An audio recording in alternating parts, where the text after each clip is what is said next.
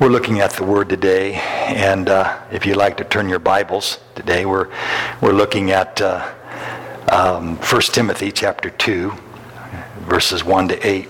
That's where we're going to be today. And uh, I want to talk to you about how do you prepare for intercession. Preparing for intercession. I think uh, it's good to be back today. Been, you know, it's been about three weeks since I've been in the pulpit, so it's just good to be back to talk to you today about the Word and preach the Word today with you. Appreciate Pastor Tom and Mick uh, filling in for me the last couple weeks. I really appreciate that. First Timothy, let's go ahead and read here, chapter 2, verses 1 to 8, as we, as just prepare, how do we prepare for intercession? And in fact, that very word a lot of times scares us as we think about how do we as Christians intercede for other people. Timothy uh, is, is uh, or Paul is telling Tim, Timothy here. In fact, uh, Timothy was a pastor in the church of Ephesus, and he's been giving him guidelines in First Timothy as well as uh, Second Timothy. And he says here in Second Timothy, First Timothy chapter two, he says, "I urge you then, first of all." that petitions and prayers, intercession, and thanksgiving be made for all people, for kings and all those in authority, that we may live peaceful and quiet lives in all godliness and holiness. This is good and pleases God our Savior, who wants all people to be saved and to come to a knowledge of the truth. For there is none, or there is one God and one mediator between God and mankind, the man Christ Jesus, who gave himself as a ransom for all people this has now been witnessed to at the proper time. And for this purpose, I was appointed a herald and an apostle, and I'm telling the truth. I am not lying, and a true and faithful teacher of the Gentiles. Therefore, I want men everywhere to pray, lifting up holy hands without anger or disputing. Father, I ask you today that as we look at your word, that your spirit will give us uh, ease, that you will ease the way for the truth to come into our hearts. Lord, that you will, uh, again, help us to listen today to the, the pleading of your, of your spirit in wanting the best and the goodness of God to come into our lives. Father, there are so many things that we, we need to understand about you. There are so many needs in people's lives uh, outside of us, our neighbors, well, our families, are so many things that are necessary. We have, we have loved ones who are unsaved, people who are really close to us, people we really cherish. It might be a son-in-law, or it might be a daughter-in-law, it might be a son or daughter, it might be a, might be a, a brother or, or sister, or it could be a mom or dad, a grandma or grandpa, or it could be a friend. Father, we, there's just so many things that you want to give us, show us in your kindness and in your, in your, in your goodness. I pray we'll be able to listen and we'll be able, and not only listen, but there'll be a longing in our hearts to grow. In Jesus' name we pray. Amen. My, my hope, uh, loved ones, in this series on prayer, this long series on prayer, has actually been a good experience for me. I hope it's been for you. It's been my prayer that it has been. One of my, uh, the passion that I've had in this series has been to break down barriers that have persisted over the years to separate you from a meaningful and effective prayer relationship with your Heavenly Father. That's really been the passion of my heart. The Lord, help me to understand. Help me to understand what are the roadblocks that people have. Um, and of course, I've, I've preached out of my own experience, my own uh, frustrations with, with prayer. But um, the, the necessity uh, of learning to pray just isn't meeting a, a spiritual requirement.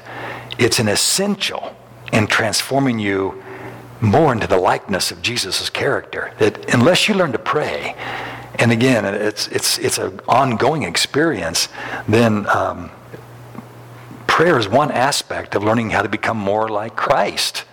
I mean, his word, of course, is, is the other aspect. But prayer is so essential that we learn how to pray. Yes, some, and I'm not, and we shouldn't evaluate, again, we don't evaluate ourselves by looking at others. That's not, you know, the Lord doesn't want us to do that. Don't try to judge your prayer life on what's how somebody else is praying. It's, God wants you just to begin learning where you're at. where, where you're at and learn to pray uh, in your, out of your unique personality. Learn how to know Him. Learn how to have a relationship with Him through His Son Jesus. My hope is that you will see that your Heavenly Father will use prayer to really mold you into a meaningful person. You will, you will, He will help you to not waste your life on things that are silly or things that are the wrong, going the wrong direction. Prayer helps us. I mean, again, uh, as we um, undergird it with the Word of God. But we've looked extensively at the Lord's Prayer a few weeks ago, where Jesus gave, gave us this general pattern for meaningful prayer. I hope you've memorized it. I hope it's been a helpful guide to you. Those five, five different categories of how to pray. You might think, oh, PD, that gets boring. No, it doesn't. Everything that is meaningful seems boring at times. Everything that is meaningful seems dull or, or mundane. I promise you, if you go ahead and practice what is mundane, pretty soon you'll, it'll kick in to show you that, wow, this is what, this is what life's made of. This is what spiritual life's made of, is what Jesus taught us. Amen. Um, we looked at that, and his, his prayer pattern showed us that if we would just begin practicing it consistently, remember, God's person, God's program, you know, uh, our, our, our provisions, our spiritual needs, our protection, you know, those, those five different categories, our spiritual protection. If we just begin practicing, practicing that, um, we, would, we would actually find the Holy Spirit begin to educate us in how to pray for different situations as we begin to just say, Lord, I don't know what I'm doing. I have no idea, so I'm just going to take a stab at it. I'm going to give my get do the best I can, and it's like riding a bicycle. The first time you start it, you, you didn't uh, you did not fall down. You know what I mean? You I don't know anyone that took off on a bike perfectly the first time. You know, they, there's a few scrapes in there, there's a few tumbles, and you lose your balance. And that's the way it is in prayer. It's a, it's a learning experience. You just you just learn better how to do it as you as you practice it. Um, you know, that's it's just that's uh, that's how it works. That's how growth. That's how growth works.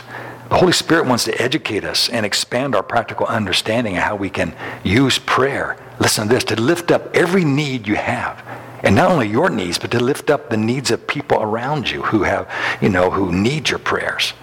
Yeah, that um, there's nothing that can't be prayed about that the Father want, the Father wants to listen to us. I mean, He wants to hear us, and God can intervene. I tell you, the Holy Spirit is so gentle. He is so kind and patient. He's such a good teacher. He's just looking for a willing disciple. That's what he's looking for. If you, if you go ahead and take a stab at it, he's just looking for someone he can train and teach. And uh, even when you get frustrated and think you're going nowhere, just push through. And uh, just push on through. It's, kind of like, you know, you ever had those times when maybe you're, you know, you're, you're trying to train train for an event and maybe you're maybe you're hiking or running and all of a sudden you just get overwhelmingly hungry like man i don't think i can go on i'm so hungry and you just thought now wait a minute. I know i'm not going to die here. Push through. Push through to something that you don't know uh, to a to a strength that you haven't come to yet. You haven't mastered yet. And um, that's what that's how spiritual growth is too. You know the devil defeats us so many times because we get discouraged and we just quit. No, just be, have some guts, some spiritual guts, and just go ahead and push on. Show, show the devil you mean business, and um, you'll find the Holy Spirit right there helping you to have a breakthrough. Jesus taught us uh, to first, uh, first of all, to address God, remember, as Father. He tried to show us how wonderful the Heavenly Father is. Remember those two illustrations he gave us about the sleepy neighbor and the unjust judge. But God is not like those people, that he's, he's willing to hear you quickly and get up and help, and, and he listens. But he, the Lord taught us that first address God as your heavenly Father. Focus on his person. Worship him with praise. Maybe you heard about this. Maybe you, I, I watch Jeopardy once a week. It's with my dad. It's on thir- Thursday night. It's the only time I watch Je- Jeopardy. But apparently last Monday night, a week ago, tomorrow, uh, there was a Bible question on Jeopardy. Maybe some of you saw it. But the question was finish this, finish this sentence. Our Father who art in heaven, blank be your name. Three brilliant Jeopardy contestants who are supposed to be so smart stood there blank. You, you know the answer. What is it? It's, yeah, hallowed. Hallowed be your name. Holy be your name.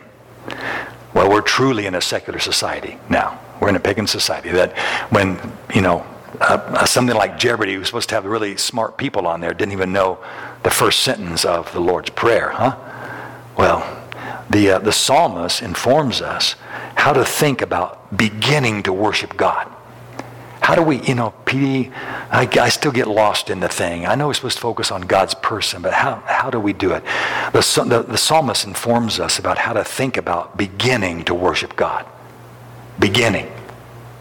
You're wanting to worship God, so he gives us some idea. There's something here. We need to be, this, these are some pointers about how to begin to worship to, to enter into His gates. Enter into His gates with thanksgiving and praise.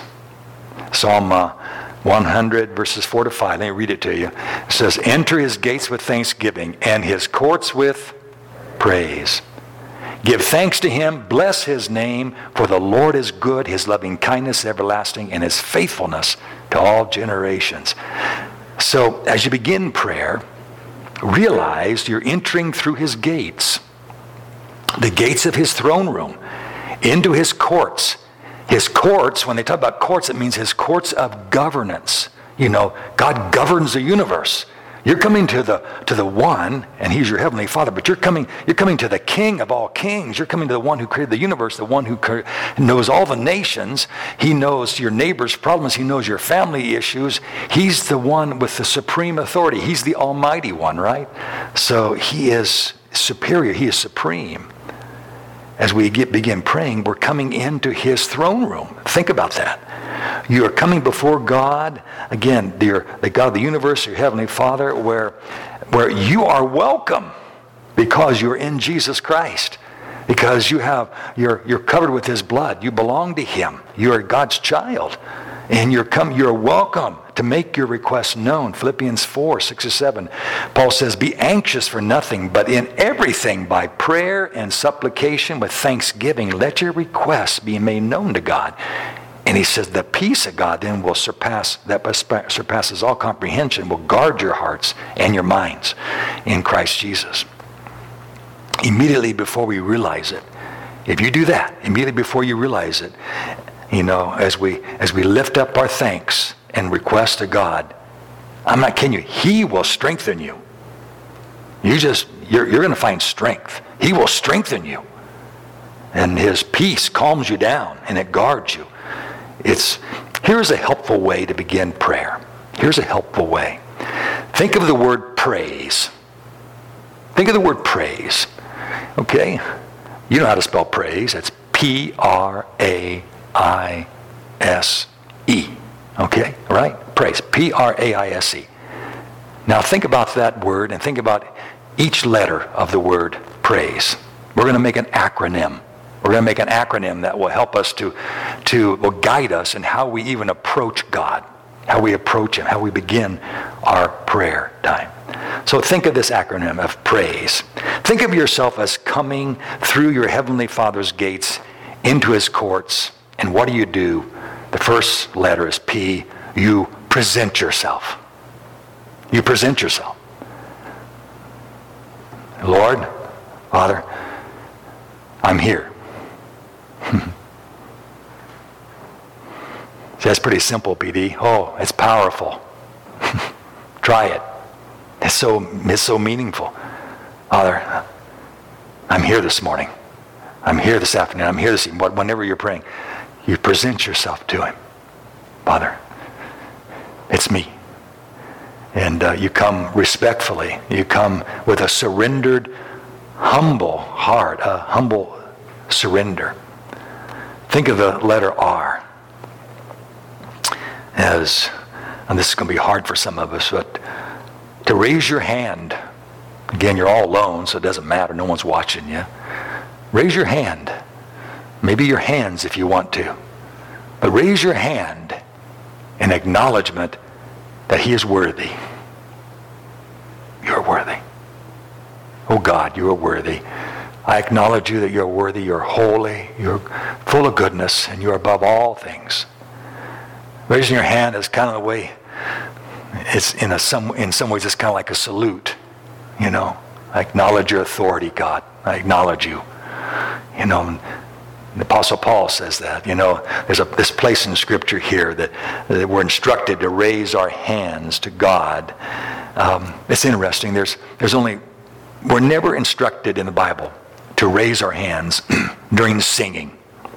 There's just no place in the Bible that says, so when you sing, raise your hands to God. There's nothing wrong with that. I, I do it because sometimes I just want to acknowledge when I'm singing the song, sometimes I just want to say, God, that is my testimony. I believe that. And I raise my hand. I want to express myself as uh, part of my faith. I want to physically express myself that I believe what that, that song is saying. And that's my testimony, Lord, of what it says. We're never instructed in Scripture to do that, but there's nothing wrong with it at all. The only place where we're talked about, talks about raising our hands when it comes to comes to uh, some sort of spiritual activity, um, well, we raise, we we also raise our hands when we're you know pronouncing blessings on people. But this is those one times in prayer where Paul says that I want men everywhere to pray, lifting up holy hands, and listen to this, without anger or disputing, or without wrath, or without conflict. And here is here's how we can think about that. when I was a boy, there'd be times when I had to present myself to my mother before we would go to a restaurant or we were going someplace important. And one of the things that uh, we had to do, when, again, this when I was a boy, is that she wanted to see my hands. Said, David, let me see your hands. And I'd show her front, and, you know, the, the tops and the back, you know, the my palms. There'd be sometimes she might say, David, your hands are dirty. Go, go wash your hands. You know? She, I didn't pass inspection. In the Bible, the hand represents our human behavior. It's our behavior. Are you listening?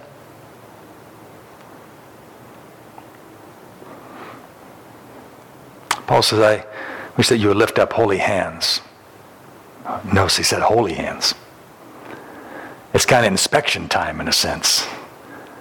Lord, I've come into your presence and I examine, examine me. I surrender myself. Examine me, Father.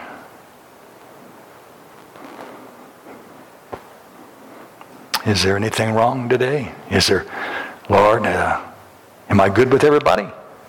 As best I can. Is there a conflict I haven't settled? Because it talks, there's a relation here. Of course, it's talk, we, holy hands deal with, of course, our, our behavior and things that we might, and sins we might have committed or accidentally or maybe even on purpose. But also it has to do with relationships because Paul says to do it without disputing or conflicts. Before you can come into God's presence, and worship Him and experience prayer like God wants you to, you first have to present yourself, surrender yourself, but also lift up holy hands and say, Lord, examine me.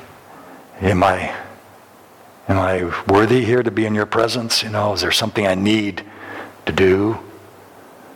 Is there something I need to surrender in my heart? Uh, is, am I having problems with somebody? You know, um, this is, um, am I pleasing in your sight?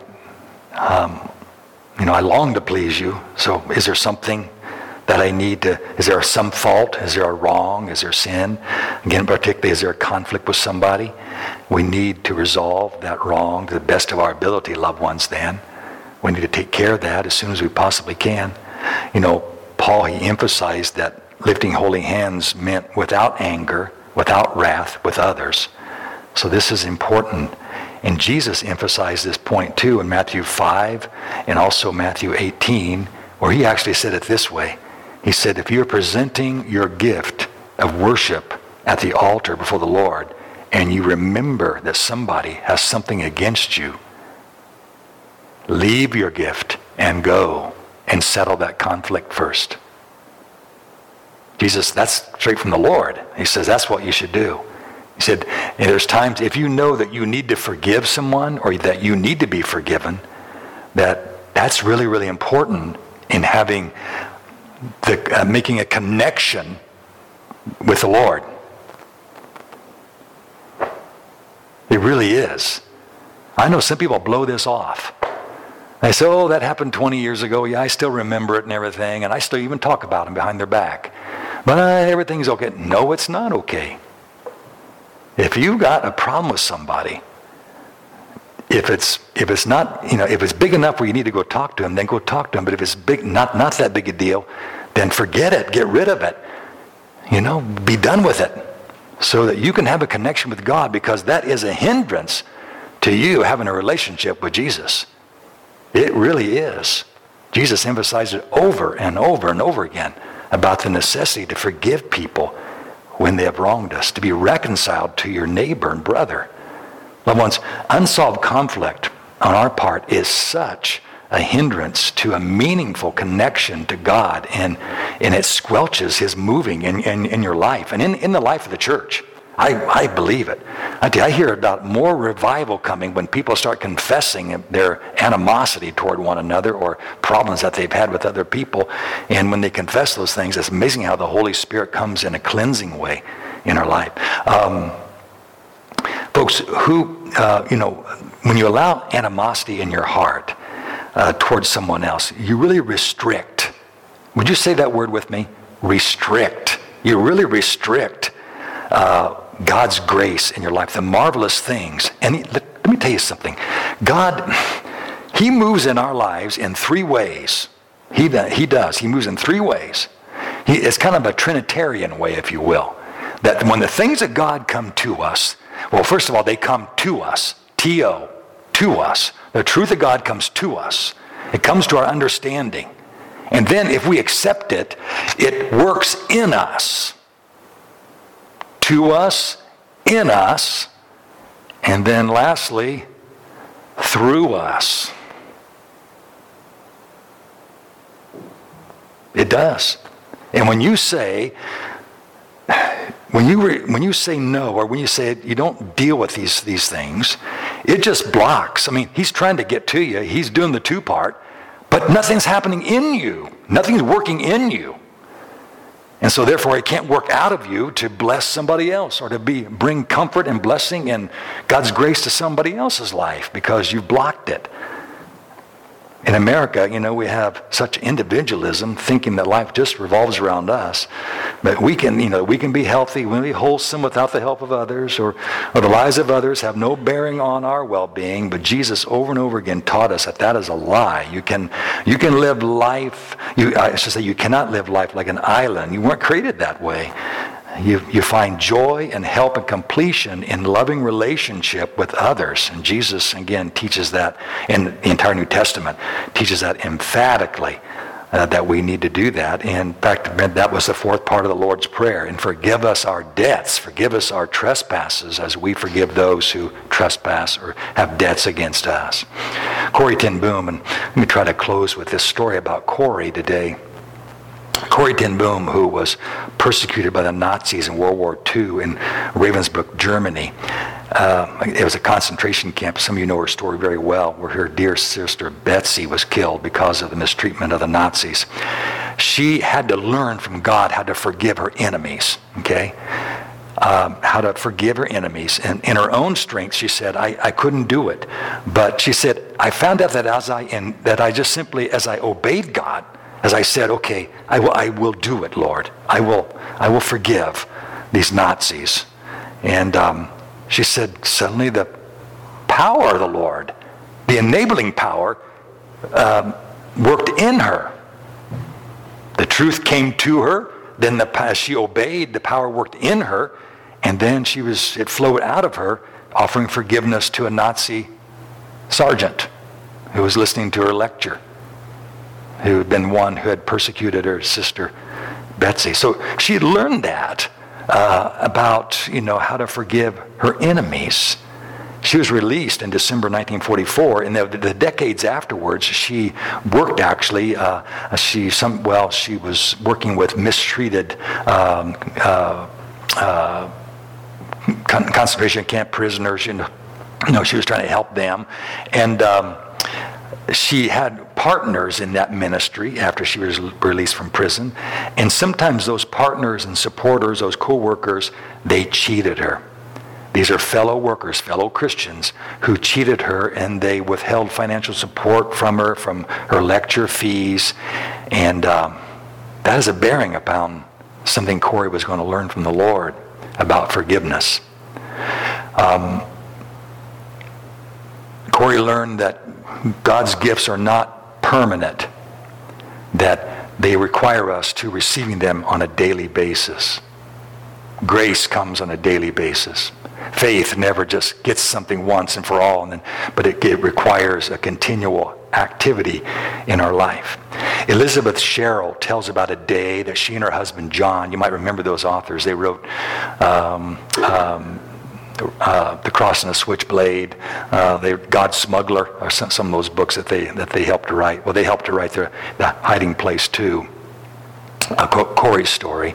She says this. She says that um, uh, I was, we were with, uh, John and I, we were with Corrie one day in Holland when some old friends, old friends, um, came over for a visit. Uh, we had a chance to, to watch her draw on a fresh supply of God's grace.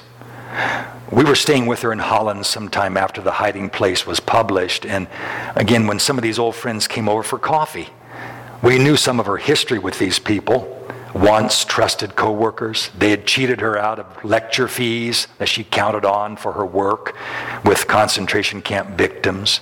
And because they practiced the deception with smiles, she said, because they practiced this deception with smiles, Corrie found it even harder to forgive them than the brutal Nazi guards at Ravensbrück. But, but she'd done it at last, she said. I've, I finally have forgiven them, she said, happily. You know, when we forgive others, she liked to say, God forgives our sins and throws them into the deepest part of the ocean. That's what Corrie used to say. When we forgive others, God then forgives our sins and throws them into the deepest part of the ocean. This was a pleasant party with these old associates, seated in the glow of Corrie's coal burning grate. Hard feelings on her part and guilt on the friend's side, no, nowhere was in evidence. Obviously, John said, um, as we cleared away the dishes after they had left, obviously, Corrie, they've accepted your forgiveness. Corrie shook her head. No. They say there's nothing to forgive. They even deny that they ever cheated me but I can prove it. She ran to her desk and rummaged in the bottom drawer. I have it all down here on paper in black and white. She straightened up triumphantly, holding a, sh- a sheath of papers. Gently, John Sherrill took the papers from her hand. Corrie, he said, Aren't you the one whose sins are at the bottom of the sea and you keep the sins of your friends on record in black and white?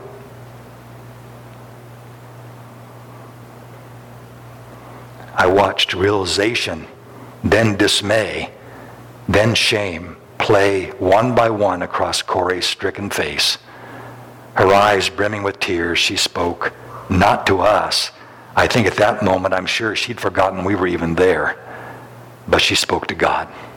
Lord Jesus, hmm, who takes all my sins away, forgive me for preserving all these years the evidence against others. And for a few hallowed minutes, the three of us fed pieces of paper into Corrie's coal fire.